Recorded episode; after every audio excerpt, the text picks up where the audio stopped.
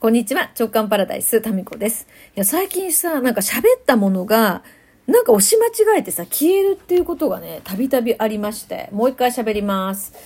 いやー、今ね、話してたのが、来月3月3日、銀座で開催するタミコ祭りです。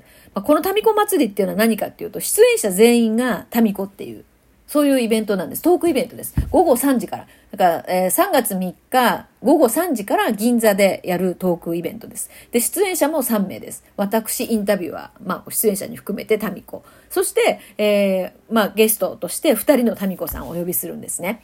もうこれね、私、まあ、今風に言うとやばいイベントですよ。マジで。っていうのは、まあ、今回のこのイベントの、トークイベントのね、趣旨っていうのが、や女性、これからのその50代、まあ、人生後半ですね。人生後半、どう生きるのかっていう、まあ、女性をどう楽しむのかって言った方がいいのかな。女性であるこの人生をどうやってより開花させていくのか。で、うん、まあ、人生後半って実際どうなのよっていうところで、私ね、本当に今、今53のこの地点から思うのが、なんかね、女性の人生って、分岐点がね、いくつかあるような気がするんですよ。で、その大きな分岐点っていうのが、40代後半にあるんじゃないかなって思ってるんです。どういう分岐点かっていうと、一つは、より自分開花していくルート。そしてもう一つが、えー、諦め街道ですね。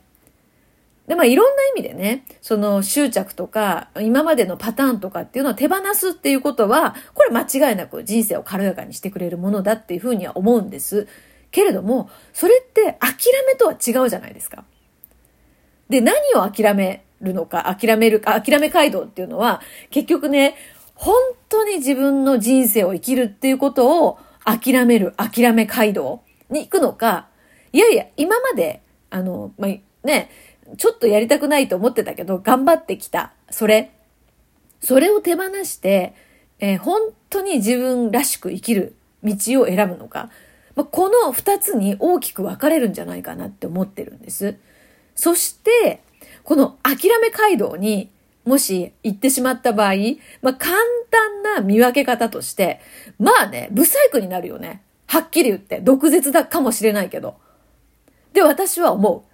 で、これ自分はどうなのよってなってくると、ちょっと、まあ、自分、だからこれ人の目じゃないですよ。自分でっていうこと。まあ私はですね、40代の頃の自分より今の自分の方が好きです。体重は増えてるかもしれないけど、それも含めて。うん、今の方が好きですね。この白髪も全然多くなりましたけども、それも含めて今の方が好きなんですよ。なので、まあ人から見てね、まあ、あなんていうの？劣化したとか、本当嫌な言葉ですよね。劣化したとかさ、もうそんなのはね、もう言うとけみたいな感じなんです。まあ、そうやって、その、今の方が楽しいわ。これは私の本当、本心なんですね。うん。なんだけど、その、諦め街道にね、行くと、なんていうか、どうせ、私の人生なんて、とか、どうせやったところでとか、なんかね、そういうこう、諦めるんですよね、人生を。でもこの、まあ諦め街道まだ分かれ道、そんなにこう差が開いてない50代前半とかね。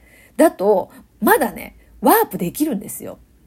だからまあいつの時点でも気づいた時点でワープできると思う。ワープの入り口っていうのは諦め街道の至るところにね、準備されてるんですね。ただそれに気づかないとずっと諦め街道ですよ。で、人生本当にそれでいいのって。まあ私常々自分にそういうふうに、あの、問うてるんですね。このままで本当にいいんですかっていう。まあいいよっていう部分もあれば、いやいや、この部分はもうちょっとやりたかった。まあそれが一つダンスとかなんですよ。めちゃめちゃ下手くそですけども、でも楽しいんですね。いいじゃないですか、それで。別に誰に見せるわけでも、なんか合格か不合格かの試験があるわけでもない。まあそういうふうに、うん、まあやって何になるかわからないけれども、まあ自分が楽しいっていうことを選択していこうではないかっていう、ね。でも結局その自分がやりたいこととか、自分が望む方を選ぶことで、最終的にはね、本当に世のため、えー、人のため、地球のため、宇宙のためになるんですよ。まあ、なんだけど、その話をすると長くなるので、まあ、要はその分かれ道があるわけです。で、その、まあ、自分らしさっていうのを今現在も追求し、若い頃よりも今の方がいいじゃんっていう先輩方の話聞きたくないですか？いや、私は聞きたい。で、そのどういう、その、まあ、先輩方がいるのかなっていうのは常々アンテナを張ってるんですよ。で、そんな中、まあ、同じタミコっていうご縁もあってですね、私のアンテナにめちゃめちゃ飛び込んできて、めちゃめちゃ興味があるのが、今回銀座のトークイベントで、えー、ご一緒するリュウドリュウっていうね、ランジェリーショップのオーナー、経営者の方な、創設者であり経営者のリュウタミコさん。この方との、まあ、まあ、始まりはちょっとまた割愛しますけど、トークイベントでまたお話しますけども、私、会ったの50代の頃なんですね。タミコさんが、リュウタミコさんがまだ50代の頃。で、今、リュウタミコさん60代なんですよ。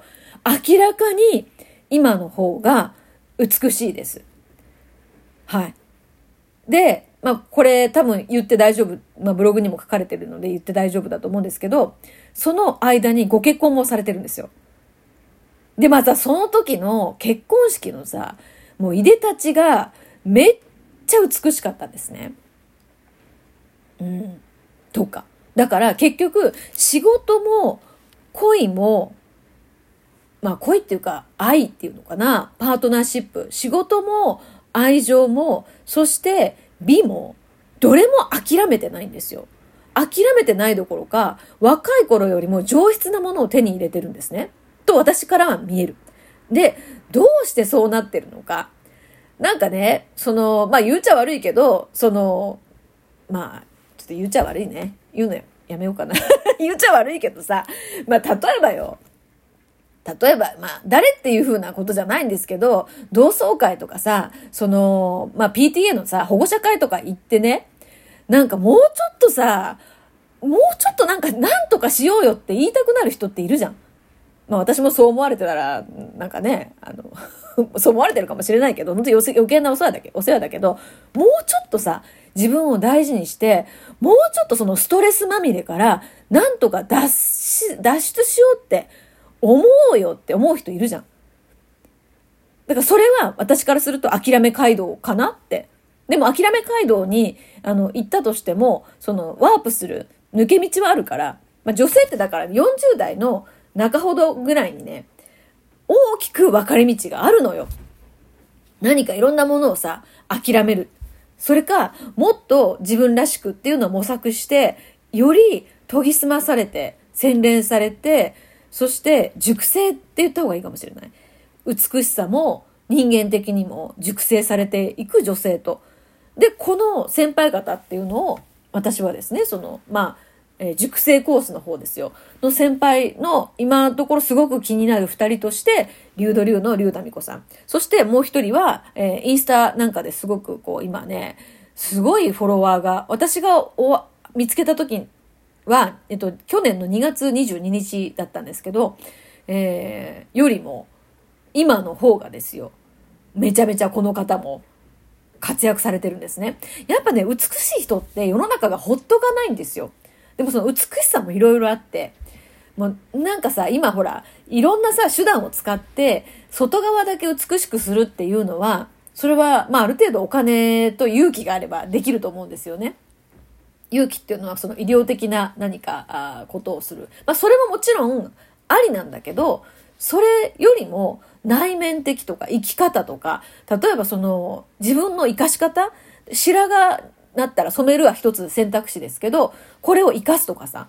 それでもその藤原民子さんというインフルエンサーの方は、あの、プラチナヘア、もう真っ白なんですね、髪の毛が。で、私こんなにその白い髪の毛をね、美しく活かしてる方っているんだって衝撃だったんですよ。そのインスタで見た時ね。それでまあすぐその民子さんに、もうびっくりですみたいな、感動しました、この美しさに。なんかメッセージした気がしますね。で、まあ、そういう、まあ、ありがとうございますみたいなお返事をいただいた記憶がありますが、いつか詳しくお話をお伺いしたいって思ってた、まあ、この藤原民子さんなんですよ。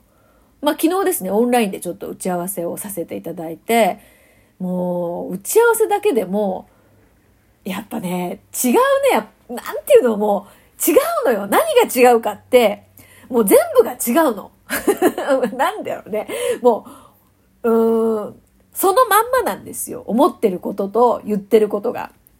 うん。で、まあ、今回のこの主催は私ではなくて、クラブ JK のですね、K さんっていう、まあ、イベントを企画するの初めてなんですけど、もうめっちゃやっぱね、やっぱ愛があるのよね。至るところに。まあそういう土台の上にですね、まあ私はその、まあ今回インタビュアーとして、えー、参加するという、そういう形なんですけど、まあね、この銀座の来月3月3日、やばいよね、多分。